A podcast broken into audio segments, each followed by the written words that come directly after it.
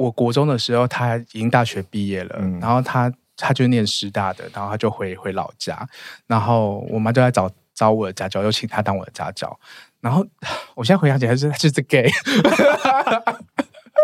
这命中注定他就要教你啊！对对，然后我就记得他那时候教我，他就告诉我说他去纽约，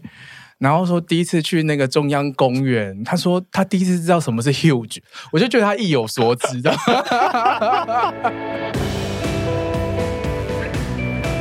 嗨，大家好，欢迎收听润男的润，我是润滑一男孩。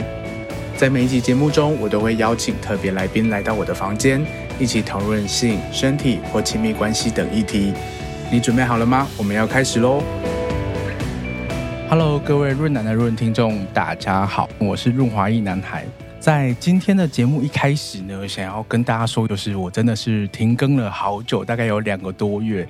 那主要的原因呢，是前半段的时间呢，就是我父亲突然就是要开个刀，那就从八月份开始，我几乎就是呃回到嘉义老家，然后往返医院啊，然后家里啊，就是在陪伴和处理这件事情啊，很感谢大家在这段时间呢没有停止过的关心以及鞭策我，每一个询问我说为什么没有更新的这些讯息呢，都给我很多的鼓励。那接下来家里有比较稳定了，我也重新调整了一些脚步，接下来会继续做出好听的节目，还请大家多多支持哦。那休息了这两个多月来重新复出的这一集呢，我自己也是非常的兴奋，就是。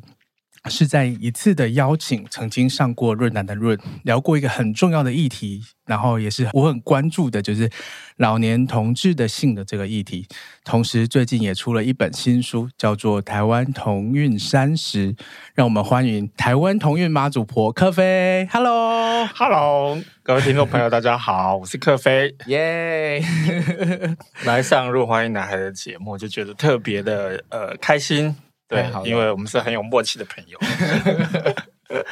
我真的是一听到克菲这本书要出，然后就马上敲，就是说克菲你什么时候有时间，我们来访。因为谢谢谢谢，我的时间也是比较难敲，这样子 自己难搞啦。因为其实听克菲要出这本书很久了。大家都这么说，对，还是说其实大家一直在说，你自自己觉得还好？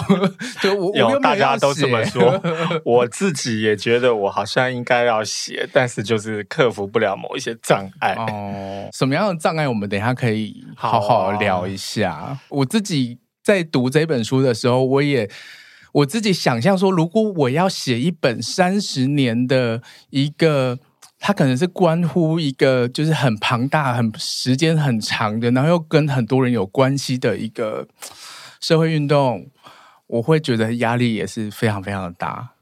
对，就是这样。好，那在进入正式的访谈之前，我想要稍微的跟大家分享一下，为什么我觉得呃，克菲出的这本《通运三十》非常重要，然后对我的意义会是什么？呃，这个可以回到今年初的时候，有一个网络上面的平台叫 Open Book 阅读志呢，他们邀请我写一篇专栏，然后这个专栏他们主要就是请人大家分享说，你的人生中有没有一些书对自己的影响很深刻？那那个时候我为了写这篇文章，我就回想起我高中的时候，就是我念嘉义高中的时候啊，那个时候很彷徨、很无助，然后跟家里出柜。然后每天活得很痛苦。我每天最开心的时候就是离开家里去学校，然后下课要回家的时候，我其实都超级无敌痛苦这样子。然后在乡下其实没有什么资源，然后没有分享，网络也没有那么发达，没有什么社团这样子。然后有一次有一天就有一个学长，他就借了我一本书，叫做《扬起彩虹旗》，经典，对，非常经典的一本书。那那一本书记录着很多人从一九九零到二零零一年这一段期间，然后大家从各自的领域，例如从呃组织团体啊、传播媒体啊、教育啊，或者是做实体空间，从不同的角度去谈他怎么做同志运动，然后跟这个社会怎么做对话，然后集结成一本很厚，然后很重要、有很多图片的书。那个时候，对一个乡下小 gay 来说是非常非常震撼。而且对我来说是非常非常感动，就会觉得说，虽然说这些事情好像对我来说非常遥远，因为就是在讲的这些 事情都其实都发生在台北啦，大部分都在台北，然后离就是嘉义非常遥远。可是让我觉得我好像不是孤单的，然后让我知道有好多人，好多人花了好多的心力、时间，还有就是努力的想要让我的处境变得更好，即使这些人其实都不认识我。然后很大的程度呢，我因为这本书获得了很多的能量，然后以及想象。那你的学长为什么会借你这本书？就那个时候，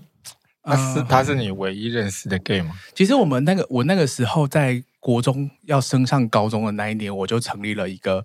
呃地下社团，就是就是小 gay 们的哇的小社团这样。对对对，就是那个时候有开始意识下来。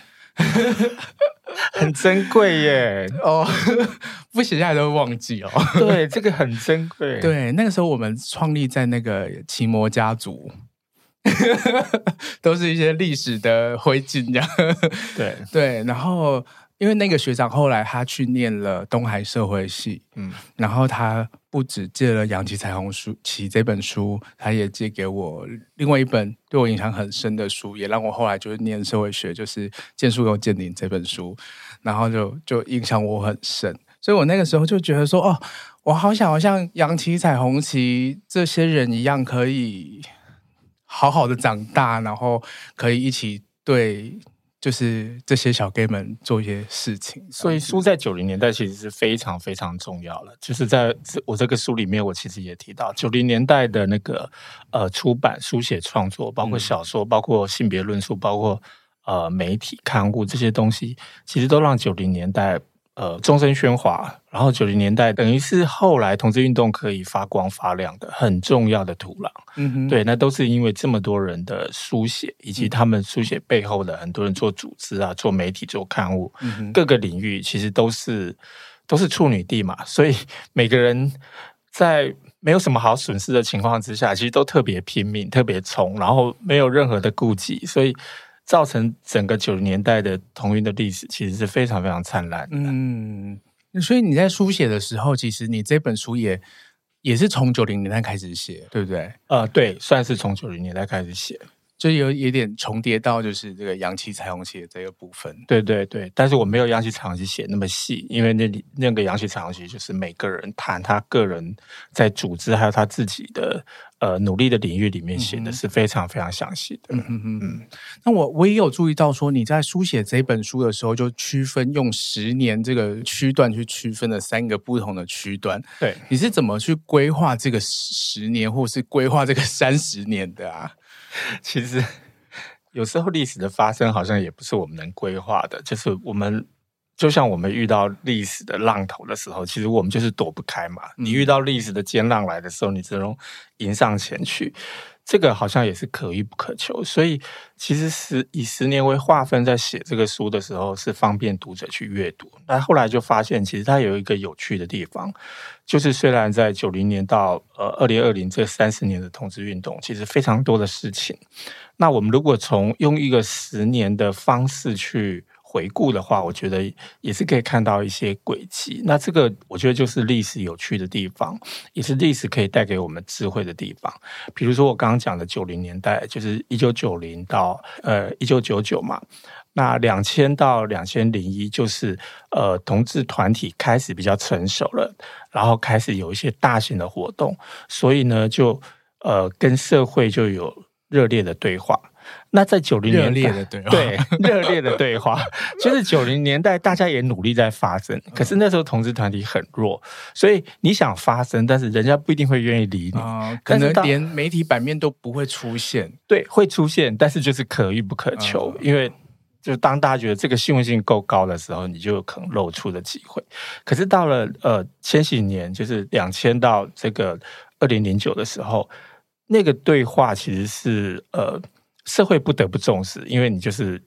变得比较声音比较大了。嗯、比如说有台北同欢节，比如说有同志游行，两千零三开始，对，那这个都是跟社会进行很很热烈的对话。那当然，这个热烈的对话其实也有各式各样的反应。那同志开始学会去回应跟，跟呃有这个能力去回应社会。嗯嗯，那到了呃二零一零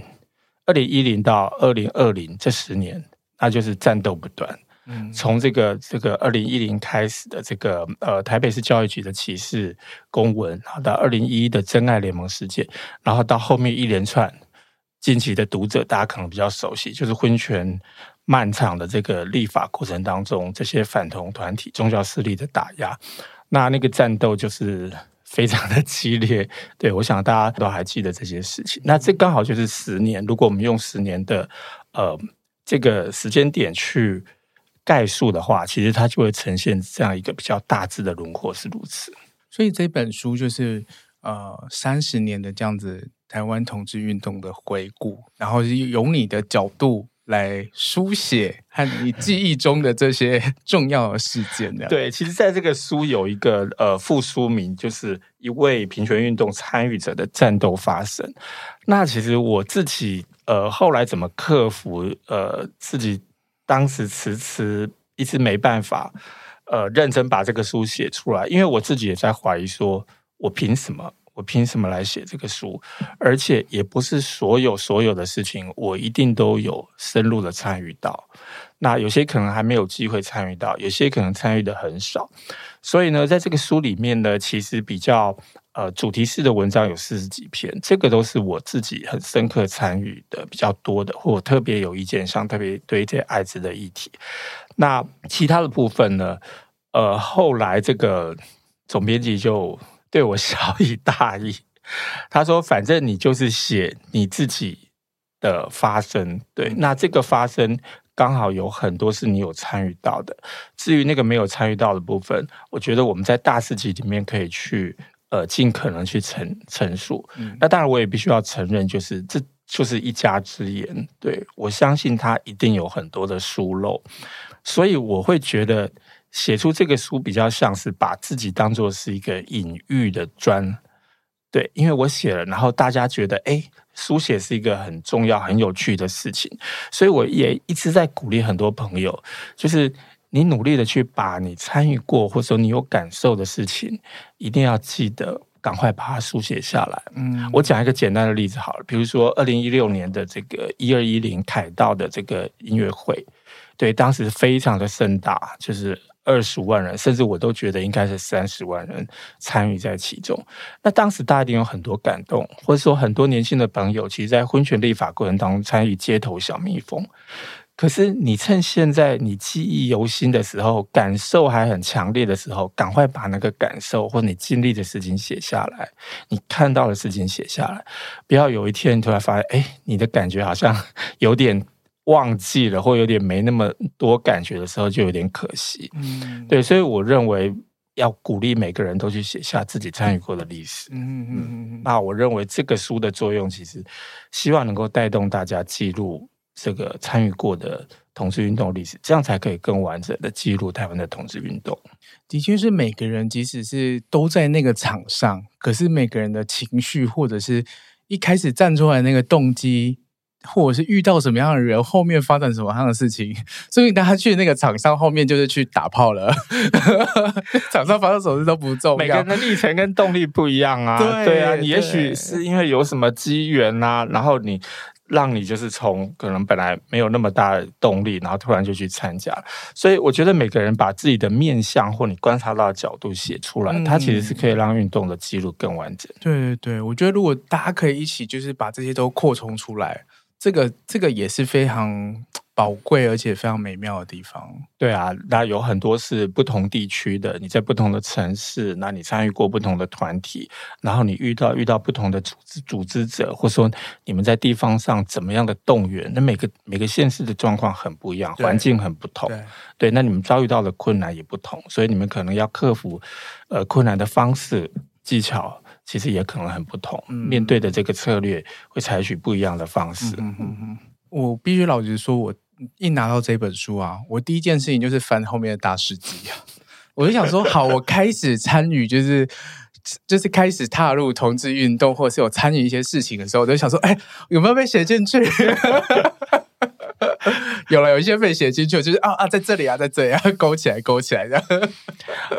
就是我努力的，就是从我我第一个截稿的时候交的是四万字的大事记，然后后来就一直补一直补，大概补了六次，写、嗯、到最后，我觉得我如果再不赶快停笔的话，那个书大概出不来。最后写了六万六千字，嗯，六百三十五条，光大事记本身对，大概占这个书将近三分之一本。嗯，哇，就是足以见，就是台湾这三十年来这个同志运动是多么的。丰厚，对对，有多少人，多少在人生不同阶段都付出了很多的努力。对啊，这个也是我写的时候另外一个困难啊，就是你写着写着，你就会想到很多老朋友，想到很多跟你一起战斗过的伙伴。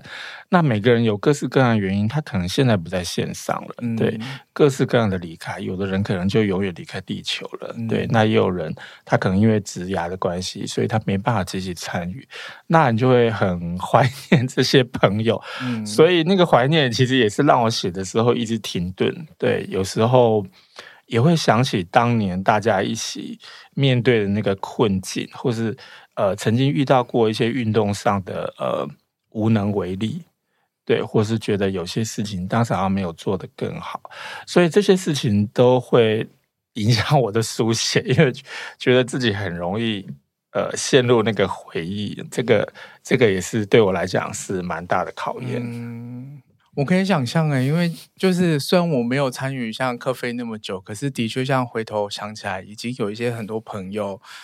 都已经没有在。持续的投入，可能就是去做别的事情了。然后有时候就会想说，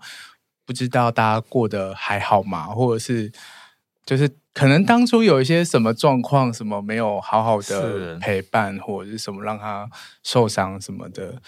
都都有一些遗憾，这样子都有啊。这个在运动上会遇到各式各样的状况。嗯，那挫折其实就是参与运动者其实很常会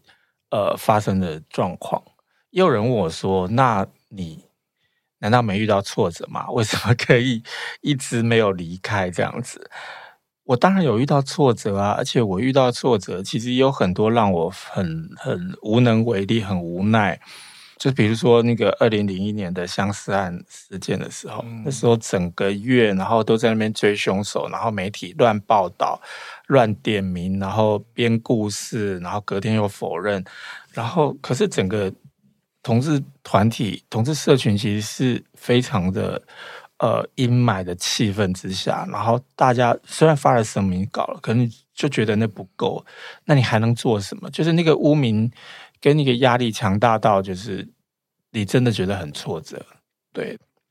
我觉得遇到挫折，当然就是参与运动时候经常会发生的。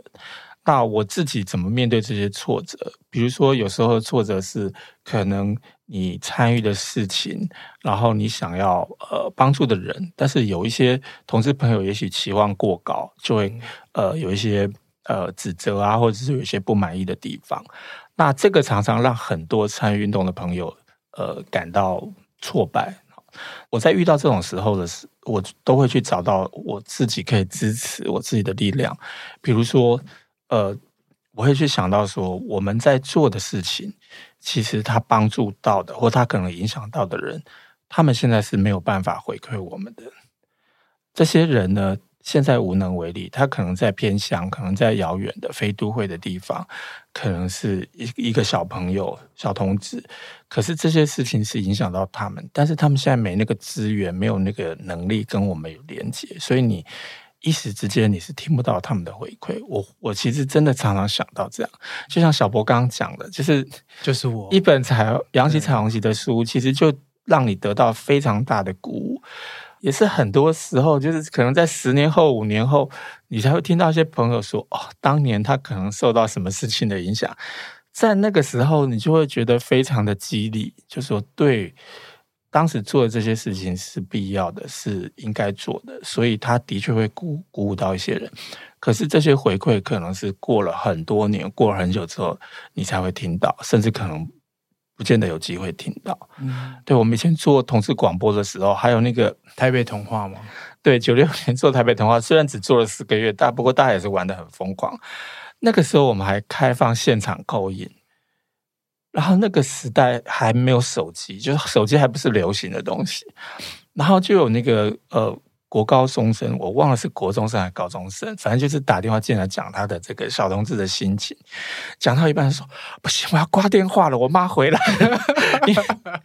因为他就是用家里的电话打嘛，那时候没有手机，所以就用家用电话打，那你就可以非常有临场感的感受到那件事情。可是做广播就是这样子，它是一个无远佛界的，就是你只要知道频道、知道节目，但是这个听的人其实你。不一定会接触得到，对，你不一定看得到，对，那你就是在空中借着电波跟他相会，所以那个也是非非常有趣的经验。但是我觉得，呃，遇到挫折的时候，要努力去想到自己做的这件事情是呃必要的，是应该的，那就鼓励自己继续做下去。嗯，所以你也把这本书写出来了。还有要有这个革命伙伴非常重要，你要有一群志同道合的人，因为每个人会有起起落落的情绪啊。当你其实比较低落的时候，哎，可能别人其实就可以鼓励你，跟你听你诉苦啊，然后大家互相扶持。所以，呃，找到志同道合的人一起做运动，我觉得非常重要。嗯，我有点好奇，就是。呃，我可能在其他节目的时候有聊到说，我在成长过程当中，我曾经在可能十几二十岁的时候，我很难想象同志长大会变成什么样子。我曾经在课堂上面跟老师说，我大概三十五岁就会死掉。我觉得很多同志可能都讲过这种话，或者是你你讲的还比较久，有的人可能二十五岁 就觉得自己要死掉，因为我无法想象。就是三十五岁之后，同志应该要活成什么样？因为前面都没有例子让你看到啊。对对啊，就觉得现在都过得那么辛苦，那么痛苦了。对，可是我觉得现在的小 gay 们应该可以想象自己活到至少六十岁吧。这个这个我倒是觉得很有趣哦，就是呃，到底现在的同志过得好不好？那这个比较是很好玩的一件事情，比如说我们常常都会讲说啊，现在比以前好。那这个比较当然就是以现在的处境跟以前的那个时代的人的处境去做比较，你可以感觉到时间的改变，就是在不同时代会有不一样。但是我觉得我们那个年代。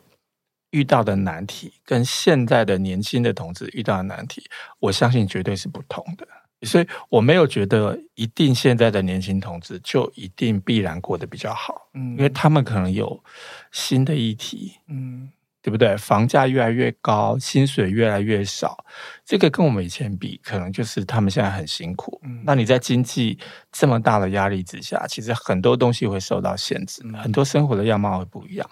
呃，以前的人沟通用书信，现在的沟通用即时软体，这个也是不同的社交模式。嗯，其实我在讲同志运动历史的时候，常常会讲到连结，讲到连结就会讲到科技对呃社交或对连结的影响。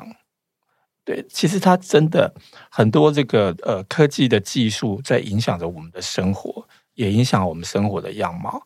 当大家都用那么快速的工具在沟通的时候，其实那个是面临呃人际关系或社群关系一个完全不一样的面貌。它变得很快速，然后它可能也是一种压力。对，我们以前在 BBS 玩的时候，它就是一个文字界面的平台啊。对。那 BBS 大家也可也是有人在约炮啊，但是你没有图，你怎么约炮？当然可以啊，你要靠文字的能力啊。所以在 BBS 的时候，大家很努力在使用文字，用文字去呃表达自己，去了解别人，去跟人互动，然后去交流。对，那有图了之后，你看到的好像是事实，或者是更接近事实的样貌。但是人的沟通有比较深刻嘛？这个我打一个大问号。嗯嗯，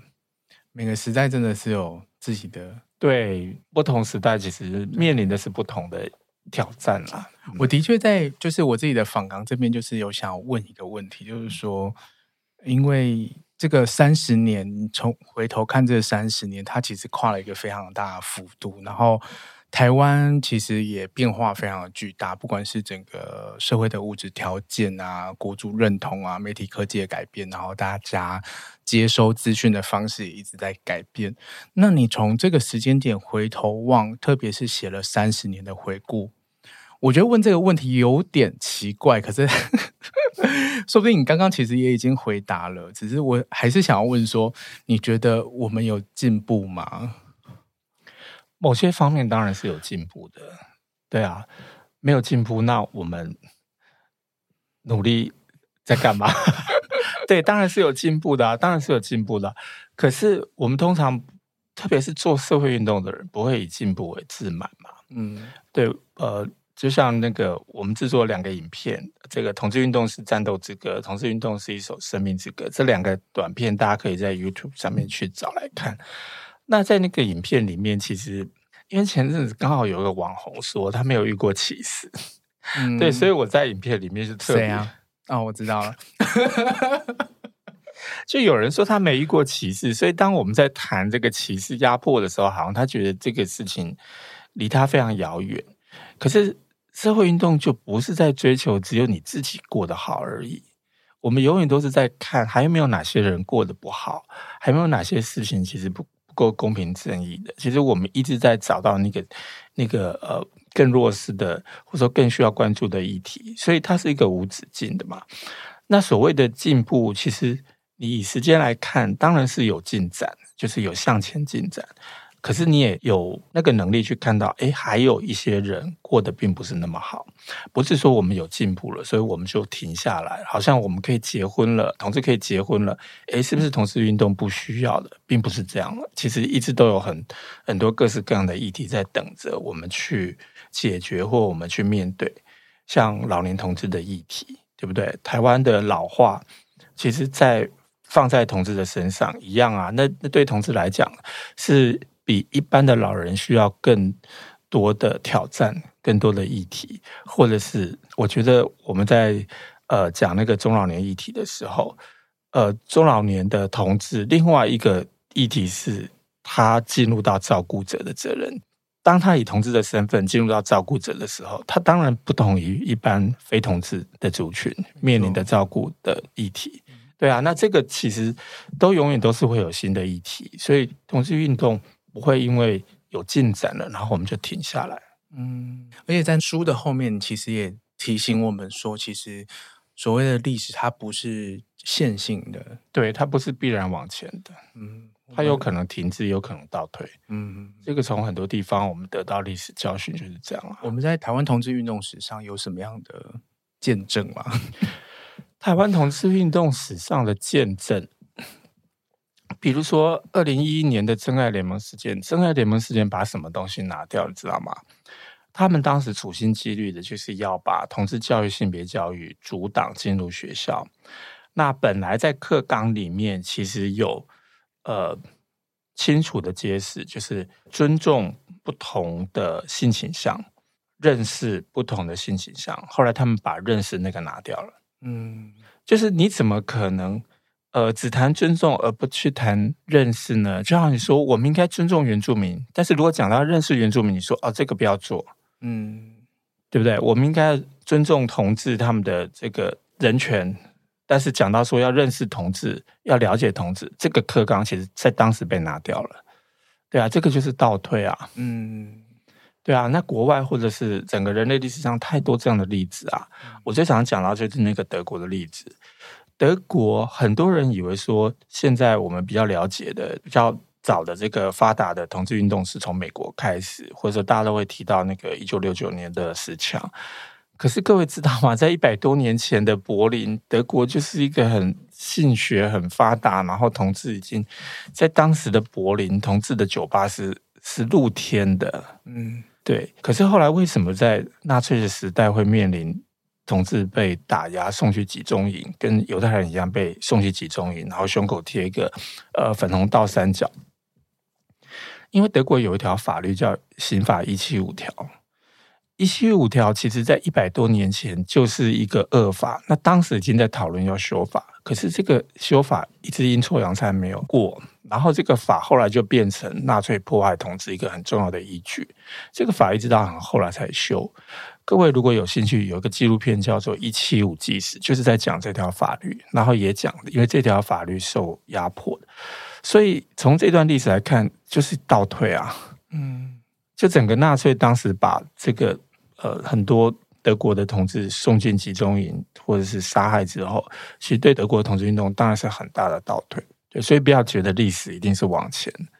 十年前的香港人，难道想过？香港会有今天的样子吗？嗯，二十年前我们对香港这么羡慕它的繁荣，或是它的自由，或是它的各各各式各样的这个社会的富足，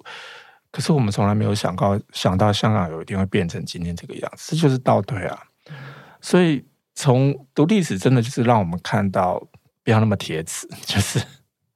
不是必然人类一定往前的。如果你一旦失去了这个呃抗争的能力，你放弃了抗争，或者说你不不去了解这个压迫的本质的话，其实有有一天我们可能也会面临这样子的挑战。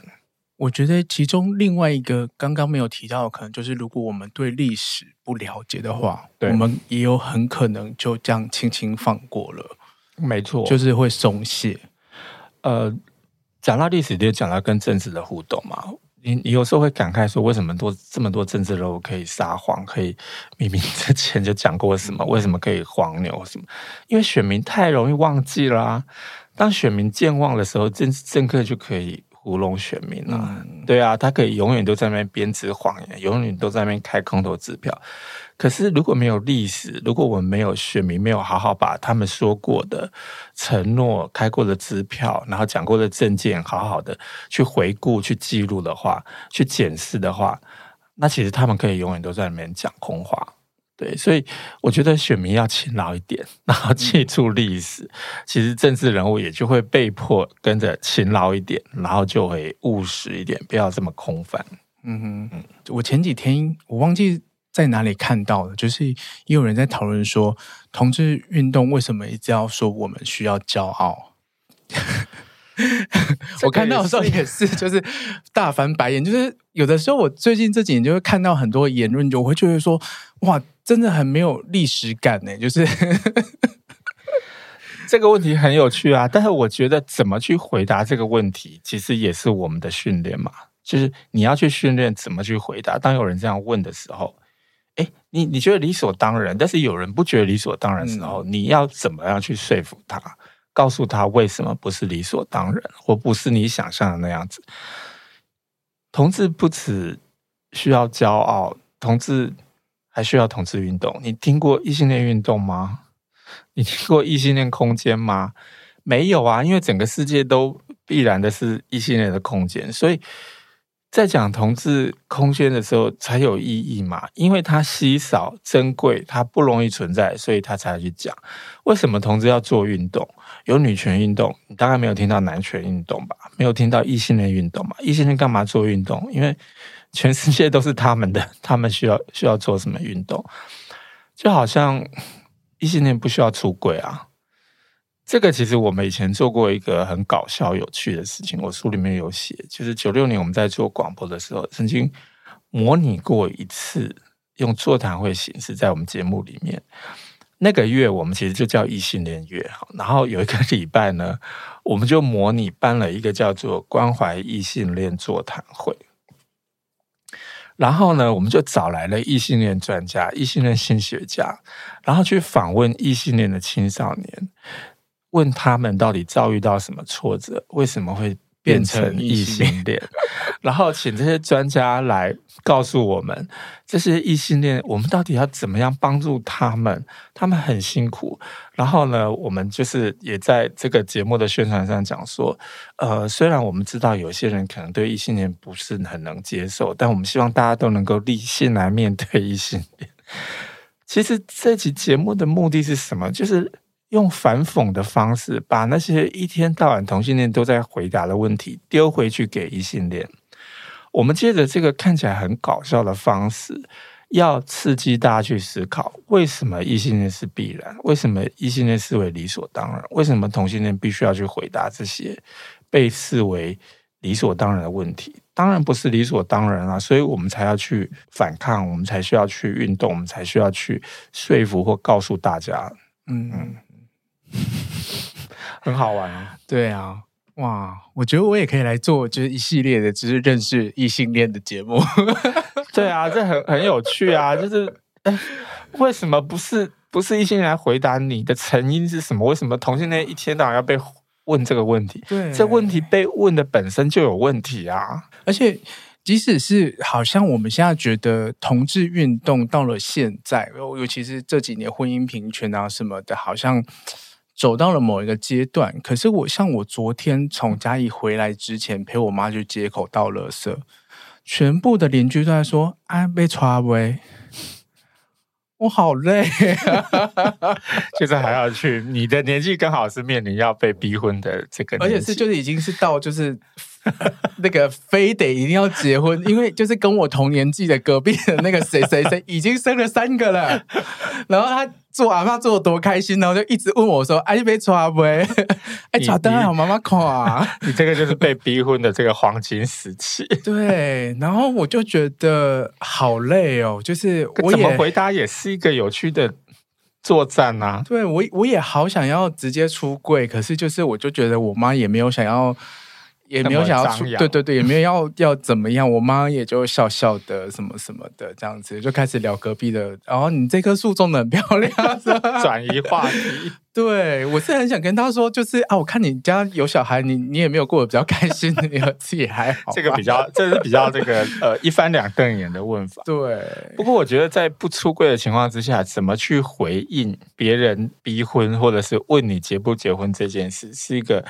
大家需要常常演练的，嗯，因为我从小的时候我就常常在演练这件事情，所以我现在已经就是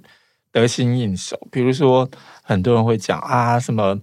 什么时候最容易被逼婚？农历年的时候，家族聚餐，家里有人结婚的喜宴，家族的喜宴的时候。哎呀，你弟弟都结婚啊，你怎么还不结婚啊？你这个当老大，你妹妹妹都结婚啦，轮到啊，什么时候轮到你？对啊，这种话就是一天到晚被问，因为我在家里又是长孙。后来呢，我就学乖了，然后我就反正三姑六婆、什么婶婶、叔叔一大堆，就是好啊，你要吃什么，我们明天就去吃啊。对啊，就是让他们觉得自讨没趣嘛，就是你等着吃喜酒，好啊，那你想吃哪家餐厅？我们明天去吃，好请你。他就会突然觉得无趣，就是被问的哑口无言。嗯，对啊，你可以努力去练习各式各样的回应方式。那为什么要去练习回应方式？因为那个就是让你去把自己的压力排除掉的很重要的。有时候我们会为什么会觉得父母会有压力？因为他们没有办法找到一个说法。如果你可以帮他找到一个说法，你其实就在解决你父母的压力。嗯。我有个朋友很有趣哦，我曾经写在那个出柜停看听的那个出柜的故事里面，就是那本我有给我爸妈看，就是后面有一段在讲那个出轨，就是有一个朋友，她的这个男朋友，他们以前觉得他们家很传统，他一定很难，有一天可能就会被逼婚，而结果他们在一起超过十年之后，有一天呢，他的表姐就跟他说啊，那个呃姑丈啊，昨天有人问他说。啊，拎拎到那个好生的床呗，然后因为她的男朋友就是一天到晚都在他们家出入，那大家已经有点默契，好像默许这样子。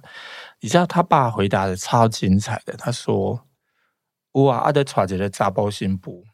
哇，你看这个回答多好啊！就是他被问的是娶了没？那当然当时没有同志婚姻，他们也没有真的结婚，可是他用一个他自己可以。”去解释给别人听的方式，说他就娶了一个男媳妇，这我觉得很好啊。就是你找到一个说法，你就可以面对那个压力。嗯，所以有时候你如果觉得父母压力很大，你去帮他们找说法。嗯，我最近是都说就是啊，我姐已经生三个了，可以了啦。对啊，就是只要找到一个方法，就可以去抵挡那个压力嘛。嗯，不要让那个压力变成自己的困难，然后或者是父母的困难。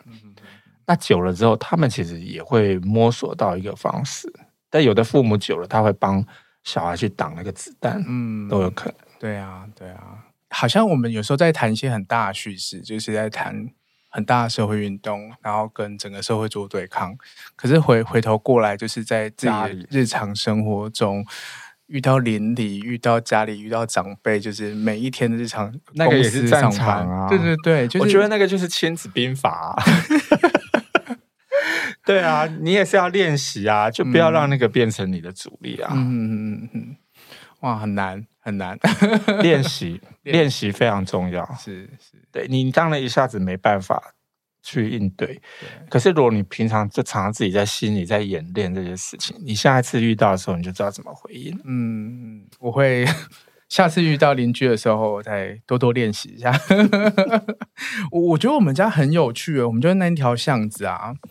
我隔壁隔壁也有大哥哥，他就是公开的吗？他没有公开，可是大家在议议论纷纷的那种。因为我国中的时候，他已经大学毕业了，嗯、然后他他就念师大的，然后他就回回老家，然后我妈就在找找我的家教，又请他当我的家教。然后我现在回想起来，是他就是 gay，这命中注定他就要教你啊。对对，然后我就记得他那时候教我，他就告诉我说他去纽约。然后说第一次去那个中央公园，他说他第一次知道什么是 huge，我就觉得他意有所指的。然后我们家的巷子第前面第一间那里就有一个小提，我就觉得我们那条巷子就彩虹社区嘛。然后隔壁间我比较像是我前一辈，就是我从来没有看过他，可是我妈有一次在跟我妈争吵的时候，她就有说溜嘴，就是说。就是隔壁住了一个婆婆，她的儿子从来没有回过家，就是也是同志，然后从来没有回过家，对，就跟我妈同辈的那一种，嗯，对啊，就是我会觉得说，哎，同志就是到处都是，然后我们真的是还没有走到一个终点，或者是就像你说的是完全没有没有终点，然后大家都有各种不同的议题要要面对，这种很细致的这种污名或者是压迫，都还是非常存在。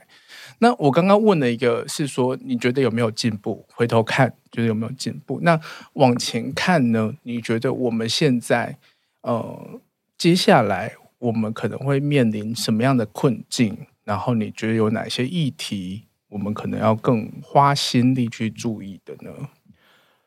呃，历史其实是很妙的，有时候我们很难选择历史。对，就是你没办法说我。已经这么努力了，所以我们一定会怎么样？这个就是有可能，有可能会更好，但有可能有更大的挑战。可是有一些不好的事情，其实是有一些蛛丝马迹。比如说，呃，虽然同文通过了，可是各位也知道，有一些呃反同的人蠢蠢欲动，来自宗教右派的人，他们其实从来没有想要放过同志啊。嗯，对啊，那这些其实就表现在他们。后来一直都在对呃同志教育啊、性别教育啊，还是在各个地方动手动脚嘛，用他们的这个压力，然后对明代施压啊，或是拉拢一些保守保守的明代啊，然后在地方的政府去对地方的这个呃官员施压，或者是对一些地方的这个教育工作者挑毛病，像之前高雄他们那个去检举。学校老师教学生保险套这件事情就被讲得非常莫名其妙。那这些我觉得在未来还会继续啊。还有前两年，其实书里我有提到，就是那个《国王与国王》那个儿童的绘本，嗯，儿童的绘本好好在学校里面，然后就突然被这些人说成是要把他们的孩子教成同性恋，然后就逼迫学校要下架。嗯，这个也是。他们会采取的伎俩啊，所以我觉得大家对这些宗教右派势力的这个集结，其实要有很强烈的警觉。那我讲一个例子好了，这个最近九月初，美国德州刚通过一个有史以来最严苛的反堕胎法。这个反堕胎法呢，引起全美的这个女权团体，呃，在各地抗议。这个反堕胎法呢，他就讲说，呃，当胚胎到六周他们讲的是生命啊，他们就说到六周有心跳的时候就不准再堕胎了。那当然，医界认为这个理解是大有问题的，它就是一个胚胎，只是它的这个心脏开始形成哈，所以这个所谓有心跳的说法，医界也是觉得莫名其妙。那堕胎在美国一直是很多年的老议题了，对，可是他们这一次就是找到一个新的方式，然后去说堕胎这件事情，而且这个法它严格到什么程度？它严格到就是呃鼓励大家去检举。然后从周边的人去施压，就是你可以去检举周边帮助堕胎的这些种种，所以这是为什么它其实对女权造成很大的影响。那大家会好奇，你不是在讲同志运动，为什么突然讲到堕胎这件反堕胎这件事情？诶，这些呃反同、反同婚或者是反堕胎，这个都是右派宗教他们的核心的议题啊。对啊，都是同一批人在搞的啊。就是扣连的所谓的家庭是什么？是啊，他们举的大旗就是家庭，但是他们也想要垄断对家庭的诠释。嗯，对，那他们就自己认为说这些东西，他们以保护家庭价值为号召，然后去动员这些保守或是不了解的这些公民。好，台湾的反同势力跟美国的反同势力其实是非常关系密切的，在美国发生的这些。事情其实也很快会到台湾，所以你不要以为这个反堕胎的这种提案或这种严苛的法律对同志运动没有影响，当然有影响啊。他们就是借着这些议题在壮大他们的势力。也就是说，不管是反同或反同婚，就我从比较长远的政治的观点来看，我觉得那都是他们壮大他们想要。以特定宗教价值来左右台湾社会的一个标的而已。嗯，对，他们目的绝不是只有在反同婚或反同志。嗯，他们其实目的其实是想要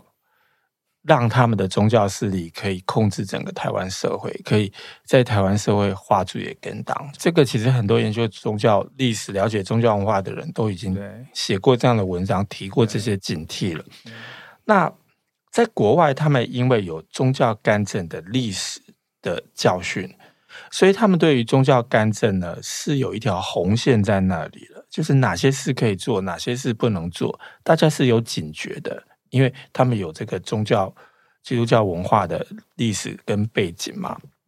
他们以前政教合一就产生很多的问题，或是历史上的争议。好，可是台湾没有这样子的历史背景，所以台湾对于那个。呃，宗教干政的红线是非常模糊的，而且是没有任何警觉的。那这也让更多的反同的势力，他们其实有机可乘。嗯，对啊，你可以想象，就是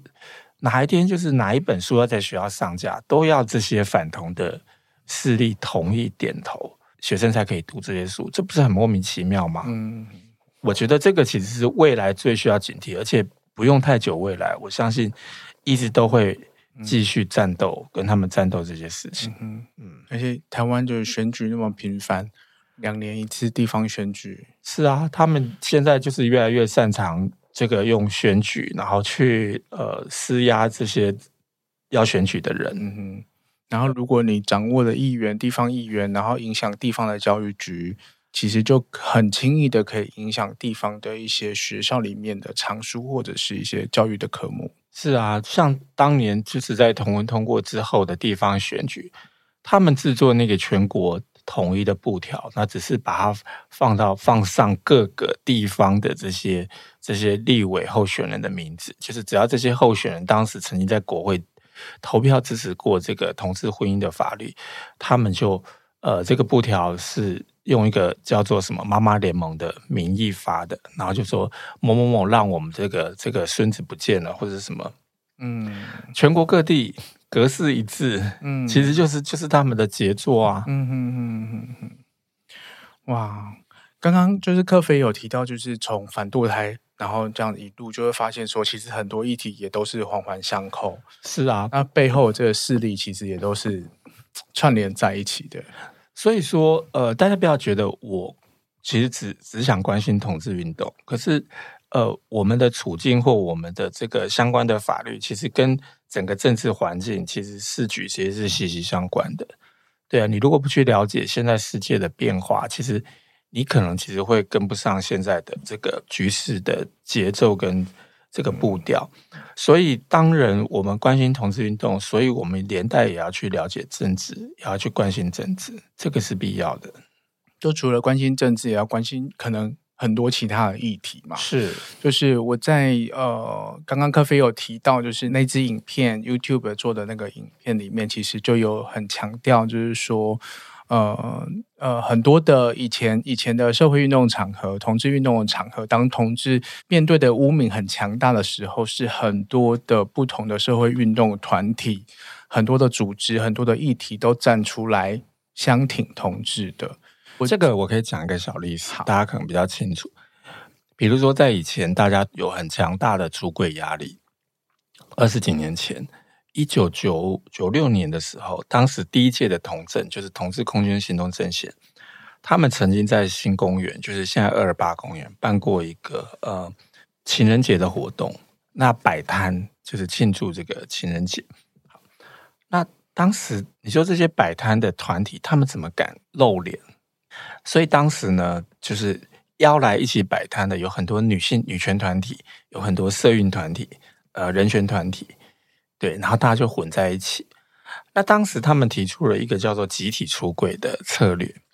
也就是说，呃，当这个场合里面不是只有同志团体去摆摊的时候，如果媒体来报道，然后这个活动的照片上了新闻，其实大家是有退路的。哦，我是关心人权啊，我关心女权啊，然后我有朋友在做这个社会运动啊，好，所以我去去支持他，去去参与，去帮他摆摊。那这个是当时提的叫做集体出轨，也包括像第一次的同志游行的时候，其实当时很多社运团体都来声援啊，当时还很少很少的人敢站出来的时候，所以这么多的社运团体，长久以来其实。在同志运动还很弱的时候，还不被社会重视，同志自己都不敢站上街头去参与同志游行的时候，他们都已经跟我们站在一起了。嗯，对，这个是社运里面很重要一个社运相挺的一个精神，因为同为弱势，所以为什么弱势者要去透过这些社会运动的方式去争取权益，或让社会看到？就是因为正常的管道，他们没办法得到权利；正常的管道，社会没办法平等对待他，所以就是要走体制外的。如果我在体制内可以，哪些人不会走上街头？王永庆不需要走上街头吧？对啊，他如果发了啦，好了，郭台铭不需要走上街头吧？他现在如果对一个经济政策不爽的时候，他可以买下全国的报纸啊，甚至他可能就组一个政党要来选总统。我的意思就是说，如果你是有权力的人，如果你是有发言地位的人，你当然不需要社会运动。哪些人需要社会运动？因为正常的管道，他没有发言的位置，他发言了也没有人要理他。社会上声音很弱小的人，所以他们要透过社会运动的方式。那同志运动过去所采取的很多方法，其实都是借用社会运动的这些形式，然后大家会不同的议题。走在一起，因为大家都很弱嘛，所以走在一起，其实那个力量可以让更多人看到。嗯嗯，我觉得这个策略或者是概念也影响我之后做很多事情。就是比如说，我去参加很多不同的议题的时候，我也会希望把这个彩虹旗，或者是把很多性别的议题带进去。就是不管是环境啊、环保议题，或者是。劳动运动的时候，就会觉得说，哎，那我们也可以在这个劳权里面也探讨比较多性别相关的议题，或者是同志的劳工的权益议题。其实这些议题也都是很相互交织在一起的。是啊，而且其实同志也有劳工啊，对对啊，同志也有可能这个有居住正义的议题啊，对，租不起房子啊。对啊，同志一样是有那个身障者啊，没错。对啊，就是每个人的身份其实可能是很很多样的。嗯，我觉得这个概念，希望我特别提出来，想要这样一起讨论，也就是说，